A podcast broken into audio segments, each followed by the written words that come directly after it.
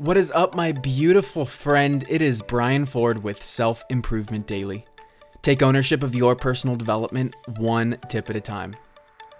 I learned a lesson in eighth grade that really stood out to me, and 13 years later, it's something I think about often, and it left an impression on me. My math teacher, Mr. Smith, had us do a really interesting and reflective exercise. At the beginning of the semester, he asked us to set intentions about how we're going to show up to class but he encouraged us to think in a realistic way so that we could actually deliver on the intention.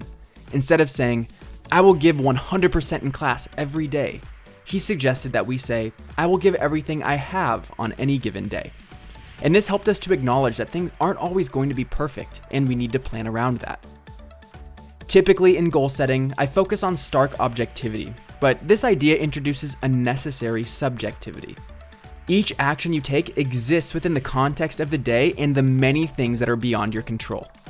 It's hard to be enthusiastic and excitable when a loved one passes away, or you hear other bad news, or you didn't get enough sleep for some reason.